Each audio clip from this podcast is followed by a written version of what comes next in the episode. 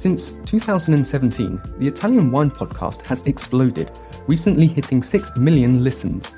Support us by buying a copy of Italian Wine Unplugged 2.0 or making a small donation. In return, we'll give you the chance to nominate a guest and even win lunch with Stevie Kim and Professor Attilio Scienza. Find out more at ItalianWinepodcast.com. Chin chin!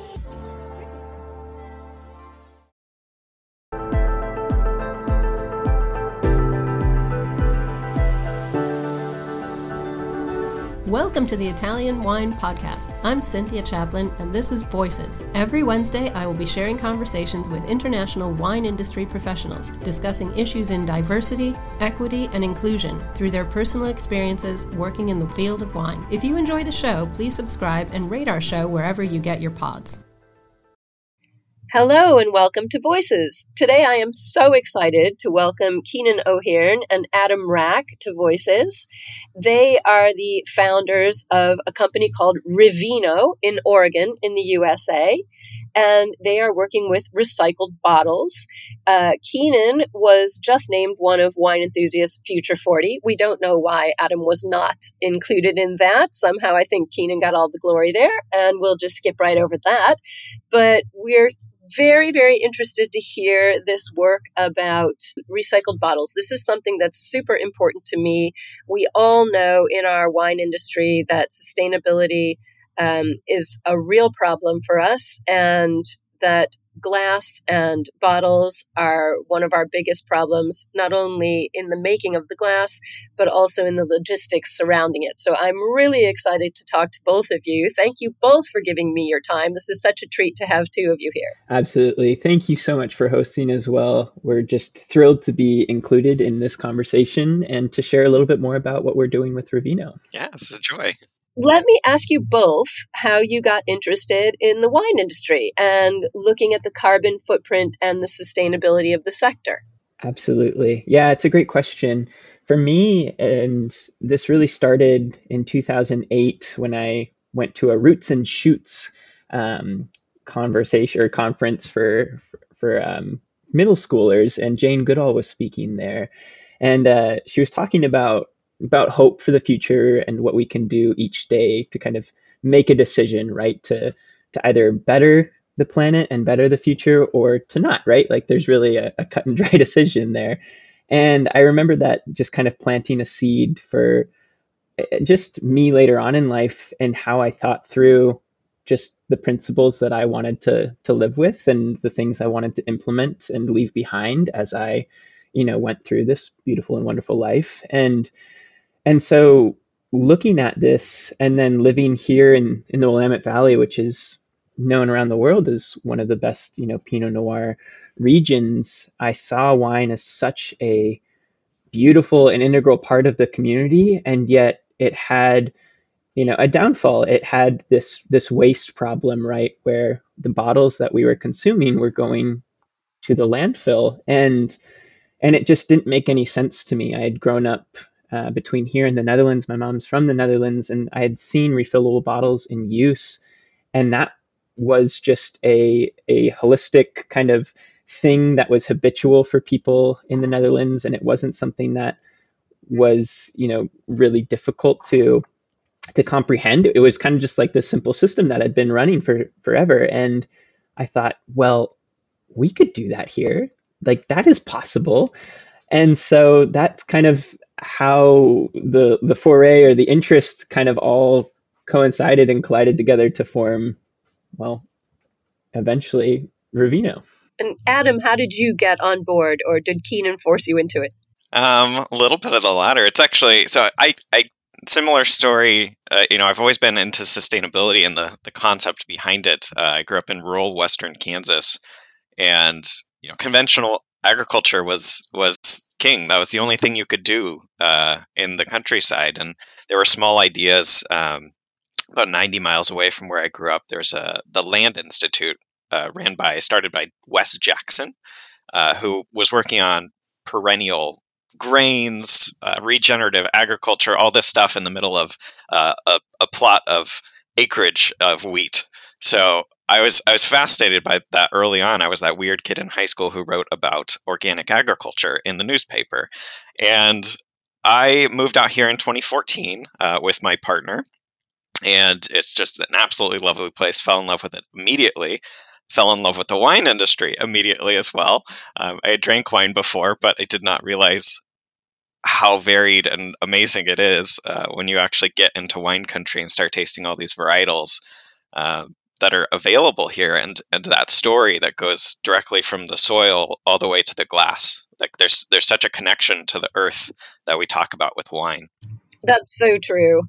Yeah, it's and it's lovely. It's these this it is artistic. It's beautiful. There's but there's so much practicality to it too, as well, right? So I, I joined the wine industry in 2015 uh, with Cooper's Hall Winery. We we have never been normal. We were started as a sustainable wine uh, brand, so was a keg only brand when when I joined the team. Uh, we switched to in 2018 Oregon started a refillable beer bottle system, and I brought it to the partners, and I said, "We should do wine in this. This is you know, no single-use packaging. This is like the next ideal, right?" And they agreed immediately. Said, "Yeah, of course we should." So I kicked that off and have been reusing bottles ever since. And I tried to get some other wineries on board into this other format. I got one winery, uh, Jess Pierce, uh, the assistant winemaker at Walter Scott, has her own private label named Pierce Wines, and it was just the two of us for a few years in these in these refillable beer bottles. And I was thinking, there's there's got to be a better way, right? We should all be doing this, but it's got to be wine bottles at that point. And this was coming out of the pandemic. Uh, we actually were recording a podcast about sustainability, and I had Keenan on as a guest. So that is when we met and basically immediately started the discussion of like, well, let's make this happen. Like, let's let's take this to the next level. Let's let's bring it uh, to the, the rest of the industry. So that's that's when this started. The power of podcasts. I didn't have to get dragged in anywhere. I was totally invested. So truly the power of podcasts. I can't say enough good about them. I have met the most amazing people in the wine industry since I started doing this two years ago. So I understand how that works. You come across them and the conversation starts and you just don't want it to end. So it's really cool that the two of you got together. And I know that was 2020, as you said, sort of pandemic time when you founded Revino. Um, and your goal was to revive the refillable glass bottle ecosystem for beverage producers and consumers. So let's talk about what exactly does this mean. What does Revino do? What are you guys doing? Yeah, it's, it's a wonderful question.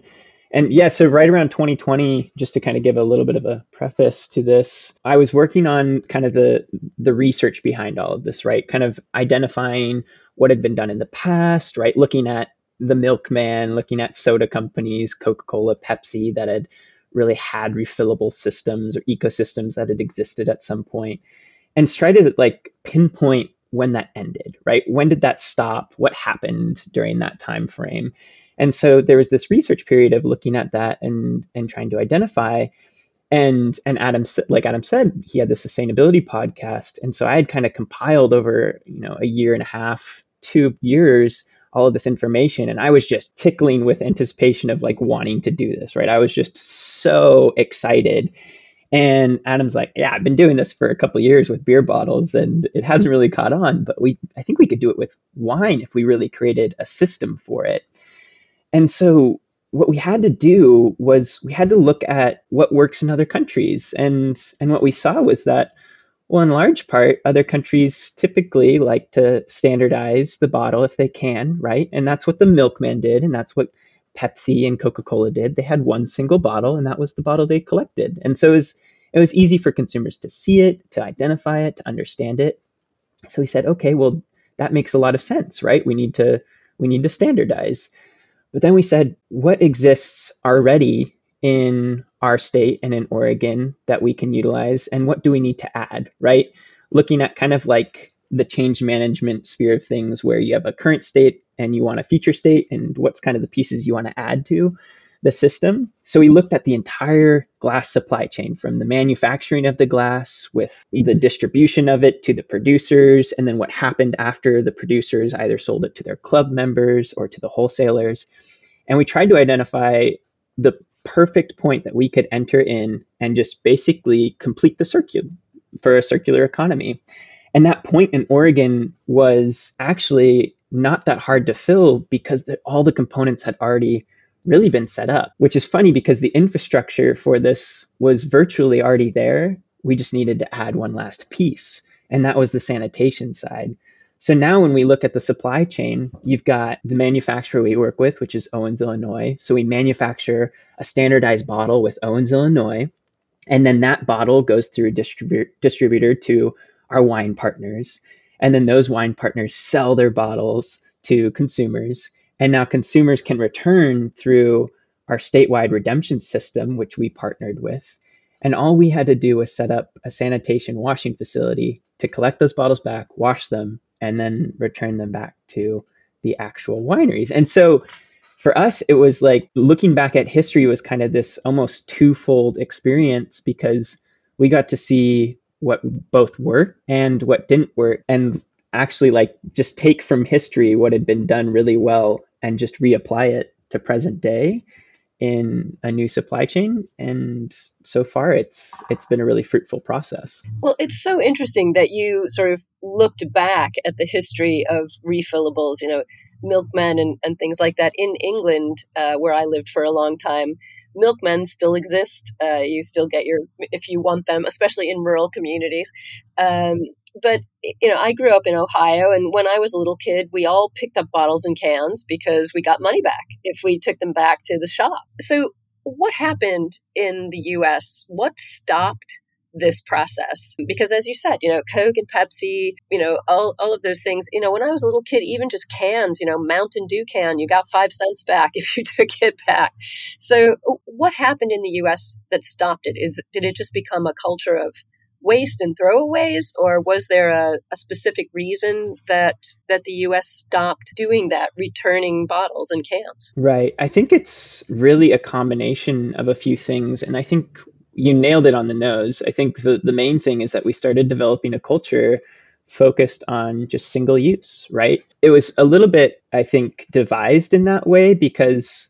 At around the 1970s, Oregon was the first one to kind of initiate these bottle bills, right? To start focusing on deposits. But at the same time, around that same time frame, aluminum cans started kind of like shooting off, right? I mean, a lot of breweries were moving to aluminum cans and it became this like new container format that was really intriguing. But it was all focused on well if we can set up a recycling process then we can produce these in, in a little bit more mass production and we can sell these and even if it's a single use stream it's still getting recycled at the end right and so it was kind of this combination of all right well we're to we're going to set up some infrastructure here but at the same time we're going to start focusing on some of these other containers specifically aluminum cans. And then people stopped the practice of actually returning and like understanding what was happening to those containers. And and now it's it's just kind of progressed even further to where there's a lot of what we call wish cycling, right? Where now you put that container into either, you know, a receptacle for recycling or even if it is the deposit system, but you don't know what happens afterwards, right? You place it there and you feel good, you get that kind of endorphin of like, yay, I returned something. And then afterwards it what happens, right? Where's the question mark there? That's just tragic. And it's just kind of continued. And I think the interesting thing is like early 70s, and I can't speak to this. I wasn't alive, uh, but not me. I feel old. It was my birthday yesterday. Oh, happy birthday! oh, happy birthday! Well, so, so, there's this there's this interesting period in history where like there was so much trash on the side of the road, there was so much waste, and these bottle bills were passed in part due to that. Right, this the the added cost to society of picking up litter of managing solid waste of, of landfills that are overflowing than the aesthetics of just living in that society. And i think we take for, for granted how clean things often are uh, unless you, you, walk along the side of a, a highway uh, at slow speed. But there was this period in the 1970s where in ohio specifically i, I did a deep dive into this last night uh, there are quite a few laws that are still on the books from the early 70s for reusable containers that incentivizes that gives guidelines for what reusable containers mean. Um, and then there were two different times they tried to pass a bottle bill and ban the pull tab cans uh, in the late 70s but the you know it's it's that pushback against change one and then two that convenience factor right? This this idea that you need to do something with this afterwards when you could just set it in your trash can and there's a cost to that right there's uh, this is a number from the 70s the the cost of non-returnable containers the convenience factor was about $598 million. And this is in the Akron Law Review. This is a real number that just blew my mind. And it's that cost that, that is no longer built into the system. We, we built that into the, the consumer's decision. They get to recycle it. We don't have to deal with it. But a, a stable reuse system actually does cost less in many occasions. Like, think about a wine glass. We don't chuck a wine glass every time we finish with our glass of wine. We wash it and we reuse it. It's the same with a glass bottle. That'll exist for thousands of years. There's still value in reusing that. And it's some of those glass bottles are very expensive. So And we still find them in Roman ruins, you know, 3000 year old glass bottles. So, you know, they can definitely sustain the, the test of time. Right. Yeah, exactly.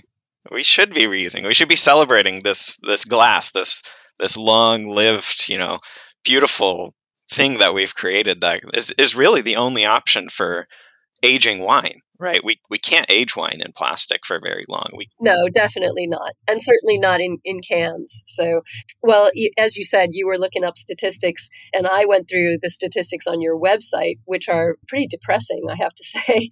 16.2 billion glass bottles and containers used annually i'm guessing that's the whole us not just Oregon.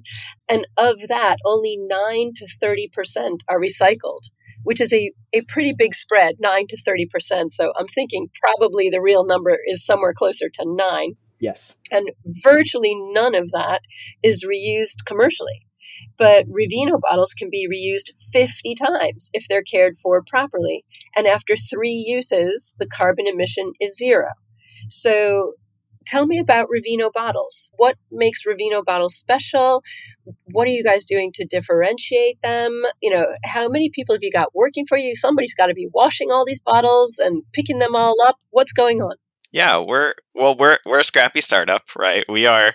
It's the two of us. Uh, we've got a whole team of just amazing advisors and supporters in the industry and voices that have been, I think, asking for this solution for a long time or even celebrating or, considering starting their own solutions, right? These these only their their own wash uh, systems, but it doesn't pencil out for someone of five thousand cases, and most most of the people in the industry are busy running their wineries. You know, we barely have time to to do uh, to do that correctly, much less to to start a whole new infrastructure. So, oh, and especially with all the climate, you know, sort of challenges that have been facing all the vineyards all over the world this year. Yes, and that's that's that trip tipping point, right? That's what we feel like we are at. We feel that urgency behind it. A lot of wineries are feeling the same urgency. They're coming to the table.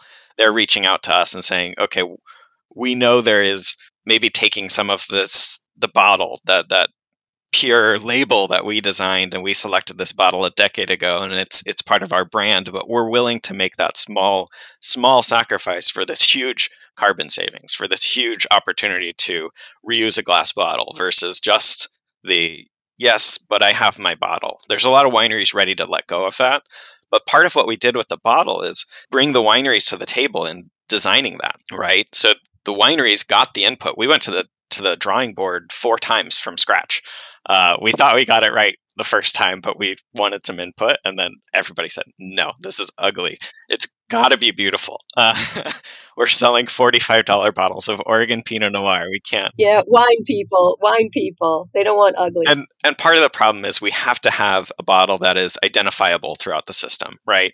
So you you can reuse any glass bottle that's out there. Even very lightweight, thin bottles are washable. You have to be a little bit more careful with them, but they're all, you know, they can establish and do this process.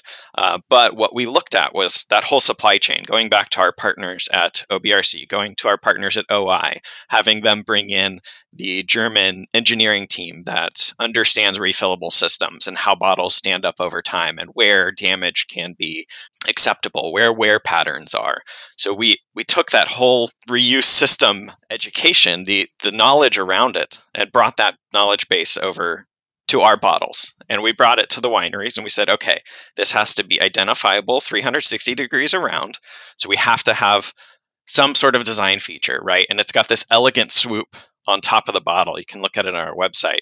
And it's this elegant swoop. I did, and people should go and look at it, and people who need to invest in you should go and look at it. Yeah, it, and and it's it's inspired by leaf shape, right? And it's got this organic feeling, this this beautiful aesthetic that that so far very few wineries have said like this is this is an ugly bottle. It's hard to turn down. And there's also some information behind it. There's consumer preferences. Like they they actually like this bottle. They they would choose this when they're thinking, uh, what do I pick on the shelf, right?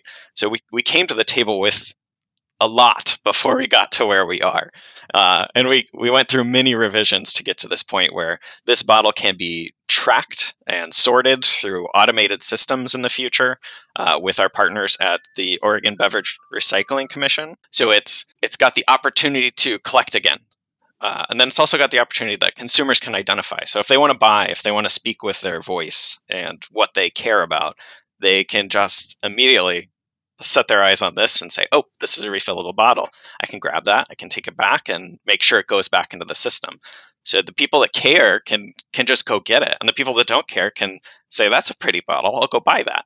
And that's the incentive to get, you know, more wineries on board because it's it's this unique shape that can actually you know increase sales over time. Most other bottles just look like bottles. You know, you can say some are more elegant, but some people might say ours is ugly as well. so we're we're not alone there. But well, and and I would add too, because you mentioned some of those statistics, right? And and I think when we speak about our bottle and we speak about just what we're trying to do with it, it really comes down to the fact that they were dismal, right? When you look at 9 to 30% recycled, that's a very sad number. And it and even for us, it, it kind of like gets us a little pessimistic about the future. We're like, oh man, is this like really gonna happen? Is this really gonna like can we make a dent in this problem? And that's kind of those times when we kind of have to dig in our heels and even go further.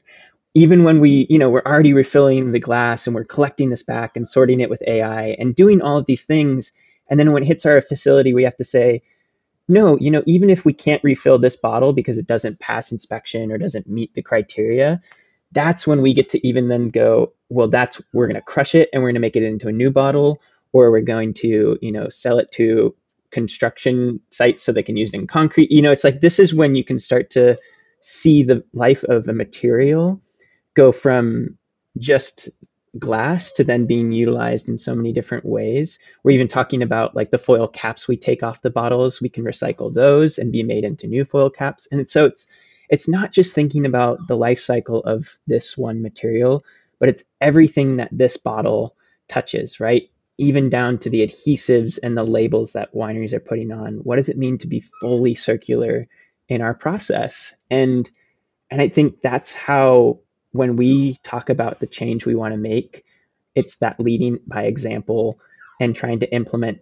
those similar leave no trace principles that you might find out on a trail, right? But in our actual company and what we choose to do each day with our product and service that we're you know giving to people absolutely and i think that's definitely something you need to include in your literature because it's fascinating that not only are you rewashing reusing refilling the bottles but the ones as you said that don't pass inspection I didn't know this, are getting crushed and used for other things. That's I think that is super important. We know that, you know, particularly the hospitality industry is notoriously bad, you know, for you know hundreds and hundreds of thousands of bottles that get thrown into the recycling bin but but don't get recycled. You know, they just they but they could be used for these alternative purposes crushed and used in concrete i never heard of that that's that's amazing i i think that you're doing a lot more than just your amazing bottle with the leaf swoop on it.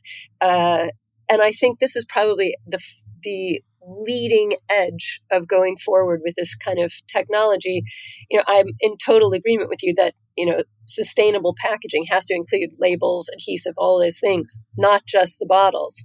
So you guys are certainly on the right track but you know again back to sort of the sad statistics and and I hate to push you guys on this because you're at the beginning and I see a great future here but at the moment you've only got around 30 wineries in Oregon who are using your bottles so um, that's not enough. And what's your strategy to drive that number up? Because I'm sure you have one. Do you see moving on to other states? Like California would be an obvious choice. Are you, you know, looking at taking your technology and your philosophy, which I think is just as important as the technology, into other places? How are you going to get, you know, 30,000 wineries using your bottles?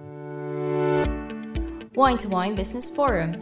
Everything you need to get ahead in the world of wine. Supersize your business network. Share business ideas with the biggest voices in the industry. Join us in Verona on November 13 to 14, 2023. Tickets available now at winetowine.net. I'm so mean. You guys have been in the business for three years. Yeah, yeah, yeah. It's a great question, and I think starting out, it was really we were operating under the assumption that we knew this was not something that would be maybe quick to adoption, and that was because we were like really assessing and trying to implement this in a culture that has largely been driven purely by consumption, right? It's like, all right, I need to sell as much as I possibly can and consume that and then the disposal part that's kind of like a last ditch effort or or like the kind of end of the process thought right? And so or as you said in some in some states it's somebody else's problem. Exactly exactly. And so we knew that. We knew that that was going to be a really difficult hurdle for us. And so the first like 30 wineries that we've been able to work with this on those are our early adopters. Those are the ones that are really change makers. Um, they're kind of you know bold. They're willing to kind of bring this to their consumer and educate them. And th- that's not to say that we don't have you know 80 plus wineries that are interested and have reached out and said, you know, this is something that we're really thinking about. And I think that's like really the the nitty gritty about it is that this is kind of one of those processes that takes multiple you know touch points of education around saying, oh, remember when you thought about that? Remember when refillables was kind of like this opportunity? Or think back to history and you start creating some kind of identity around it and people start to understand it a little bit more. And so for the winery side, we're seeing more adoption, but we understand that it's going to take more time. But that's why we also see this as kind of this two sided double edged sword where we're not just focusing on educating the producer or the winery, it's really the consumer as well, right? It's how do we share with the consumer about the opportunity that they have to then, you know, purchase from this producer over potentially another one because of the benefit to one the planet and to the circular economy that this now winery is is promoting because they're using our bottle, right? And there's this opportunity there that people get really excited about. And so we do kind of have to focus and split split our brains a little bit and focus on two different things because it's imperative that we educate not only the producer on the benefits but then the consumer on what it means to purchase that bottle. For sure. And we want to get the consumers to demand this kind of bottle. Right. And exactly. that will, that's what's going to convince the producers to do it. Exactly exactly. And then when we think about expansion willamette valley was this perfect kind of area where we had a large portion of wineries right next to a big populous area. So we knew that a lot of consumption was going to happen really within, you know, a 30 to 50 mile radius of where some of this wine was being produced. And that meant, you know, light bulb, we could collect a lot, right? We could go to that populous area, Portland, Oregon, and work with OBRC to, to run collection throughout the state. And that was this kind of like really beautiful closed loop system that we could tap into. But then we started thinking, well, Washington and California are two large producers in the United States, California being the largest. And those are markets, you know, right at our doorstep, right to, you know, the north and the south of us. And so how do we start implementing in those states? Well, California already has a bottle bill, so there's opportunity to kind of key into some of that infrastructure while building some of our own. And then Washington as well. And that partnership with OBRC has been fruitful because they're also working with some of these other states to to help with the implementation of their own infrastructure because it's become this really prized and awarded system, this green bag system that they've developed here in Oregon, where people can just put their bottles in a, a green trash bag and bring it back to this, you know, redemption center and they get a deposit for it. And and it's just this this process that's worked really well. So when we think about expansion, there's this great opportunity to expand into those states. But Adam will say this too. This is something that is going to require a larger, you know, conversation and community that comes together and starts working on this in tandem, right? And we've started to see this on a global scale where we've had the chance to meet with washing facilities all over the world and talk about what it means to set standards for this process and what it means to you know implement and start building infrastructure for not just the next 10 years but we're talking you know 100 to 200 years. What does this mean to really create something that's stewarding this process for you know the long run?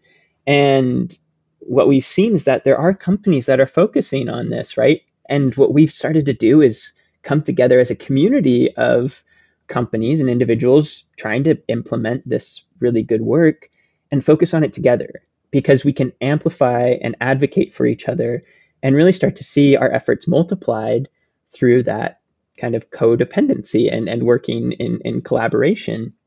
And that's been probably the most exciting and, and fruitful thing that we've found in terms of our work is is bringing that community together to start working on this as a, a joint effort right. I have to say i don't i don't know what's in the wine in oregon but every time i talk to somebody from oregon and specifically willamette valley all of you are very positive you're very forward thinking I mean, you know it's it's you're you're very lucky because you're in a haven of of supportive community builders very inclusive open to new ideas. I i'm one of these days i think i have to move to oregon for six months just to experience this amazing accepting open door mindset um, which definitely doesn't exist in italy i can tell you it's it's you know this kind of discussion on sustainability and looking forward you know as, as you threw into conversation 100 years 200 years that doesn't come into conversation here but it it really needs to. So you know this idea of a circular economy in wine you know it really italy it's only in what we call vino sfuso which is essentially an inexpensive kind of bulk wine that people buy at their local wineries and cooperatives. Doesn't have to be bad quality. Um, it's never you know, fantastically high quality, but perfectly quaffable. And everyone brings back their own glass jug, you know, not just a bottle, but actually like a little old two gallon jug with a little ring handle on it. And that's pretty much the only time you see that in Italy. So, you know, I'm, it's kind of considered the lowbrow end of wine. And you know, there's been a lot of backlash in, in Italy and in France, um, a little less in Spain, but France and Italy for sure, about lowering bottle weight and, and changing label paper and adhesive and things like that. So, how are you guys going to, you know, sort of deal with all this pushback? I'm sure some of the more um, traditional, successful, long-standing vineyards in California are the same. So you have your work cut out for you, but I suspect you're already thinking about this. What's your strategy to push back against this resistance to change and, and resistance to um, what the planet needs, moving away from we've always had it in a heavyweight bottle, so that's how it goes kind of mentality? Yeah. Well, this is this is interesting. So you are that going back to that concept of like community building, right? This is what we want to start with. We want to start with those people at the table. We want it to bring everybody. This can't just be for the premium end or the the lowbrow end. Although uh, let's let's be honest, that's where the volume is, right? That's where you make a really big impact just with one 10 million case winery, uh, which is of course all of Oregon production. uh, so it's it it there's the options there, but I think we've we've had those con- conversations early on. We've had those early adopters, and they've typically ended up at the premium side of the market here, which is a great opportunity to really sell these this this concept of reuse as the premium. It's the best option. It's the the the bottle that was designed for the wineries by the wineries. They were the ones that chose the shape. They were the ones that that came to the table in all these meetings that we had and said, "I don't like that. I want this. I want that." And we somehow piecemealed those together into into something that can be accepted by not the lowbrow right this is this is uh, the elevated option currently on the market. You know, we, we have a bunch of these amazing legacy producers that you mentioned having this long long-standing pushback against the lighter weight bottles, but we've actually seen the opposite here, which is a beautiful story to tell, and I hope that can spread. But you know, I think I think we're we're just beginning to see that paradigm shift in the wider industry. There was a, a study recently that came out that said consumers are even starting to identify lightweight glass bottles because they think it's the best option. The consumers will drag us along too, right? the, the ones who are early adopters, we're great. We're in with them. We're bringing them to the table. They're super excited about this and celebrating what they're doing. Uh, and that's what they do in the vineyards. They talk about how they dry farm. They they talk about the the regenerative agriculture practices they're they're moving into. So why can't that be the same with glass, right? Absolutely. I think and and again as you said, community building doesn't have to be small. We can build a global community around this and in fact, it, we, we really have to. It's incumbent upon us to do that. I have 6 kids and I would like my grandchildren to have a world they can live in. So it really is important for us to to do this sort of a thing and to move it beyond what seems simple. You were saying you're also looking at taking the foil capsules and doing all sorts of other things. So it does it is a concept that is is bigger than all of us. And I I like how you're to reach out and do that. So, you know, just before I let you both go, you know, you just said you, your aim is to be a steward of organizations that will take on this sustainable change. So, what strategies have you got in mind?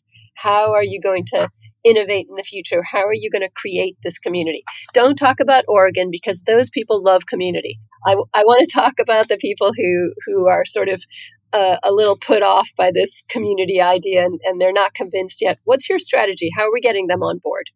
We've had to think about this quite a bit and, and rethink about it each time because we get really excited about all the possibilities obviously. There's there's so much that we can we can try and do and take on. And it actually takes a lot of energy to be intentional in choosing a few things right to be innovative for because we can make a bigger impact that way.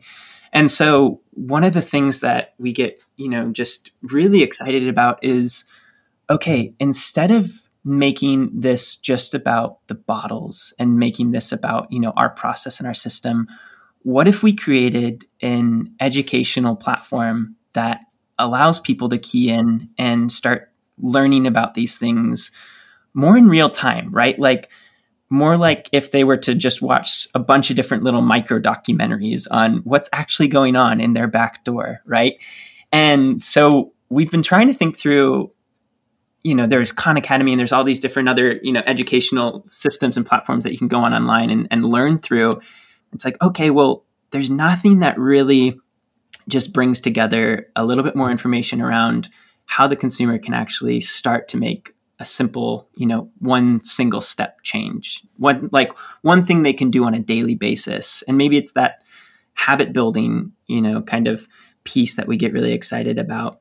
So i think what that has like kind of started to look like and for us in the future is bringing the consumer into the conversation educating them and letting them like kind of key into maybe it's you know a, a portfolio of different videos or um, or just an assortment of different kind of things that they can learn through. But then we've thought about this as kind of this intriguing thing in the future. And, and some people are working on this which is an actual you know app to track the bottles to see how many life cycles this bottle has gone through to see how many times it's been used and utilized. And and then you can see who, what the last wine that was in it was and and how many times you know that bottle has been used. And now we're looking at nfts on your bottles Right, yeah, you know, it's like there's all these cool things that you know the world is producing right now and and innovating towards, and AI is obviously one of them. And and in some ways, we do need to, we still need to be attractive to the consumer, right? And so we need to we need to meet them in at some point where they're at, but then be able to educate and share with them the opportunities that they have and the things that they can do right to to start making better like choices in terms of purchasing um, or or just more aware of what's going on around them. And so that's, you know, if we can do anything and if we can impart anything, we hope that we can continue to just provide some more information around it all because it's the consumer that's going to drive this in the future. I completely agree that that it will definitely be the consumer that's going to drive it and I am also an educator, so anytime somebody says they're going to make change through education, I, I'm a big cheerleader for that, and I also really agree with that. Um, we can't expect people to change if we don't give them a reason why they should be doing it. So, and make them feel invested in the process.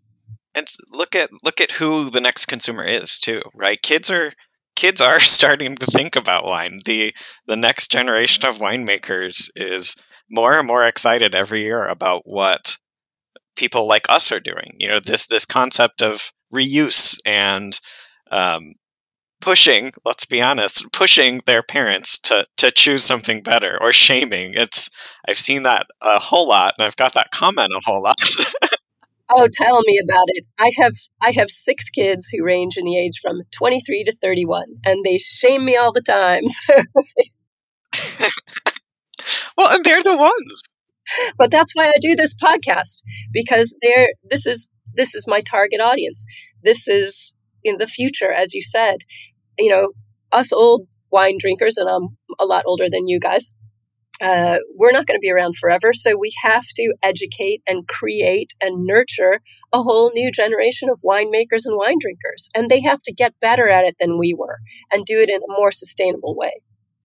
Yeah, there's this this stodginess that comes with wine in, in a from the educational perspective, you know, and I've always been working at wineries that have tried to push back on that. We played hip hop in the in the tasting room, you know, and that's that's the next step, right? We're trying to we're trying to meet the college kids where they're at. We're trying to be there and and help all the wine education programs locally and be a part of that and welcome them into our space and talk about what's working and not working and get their ideas because you know, I think Keenan and I are both realistic that the best ideas are probably going to come from someone else that just we met randomly on a Tuesday.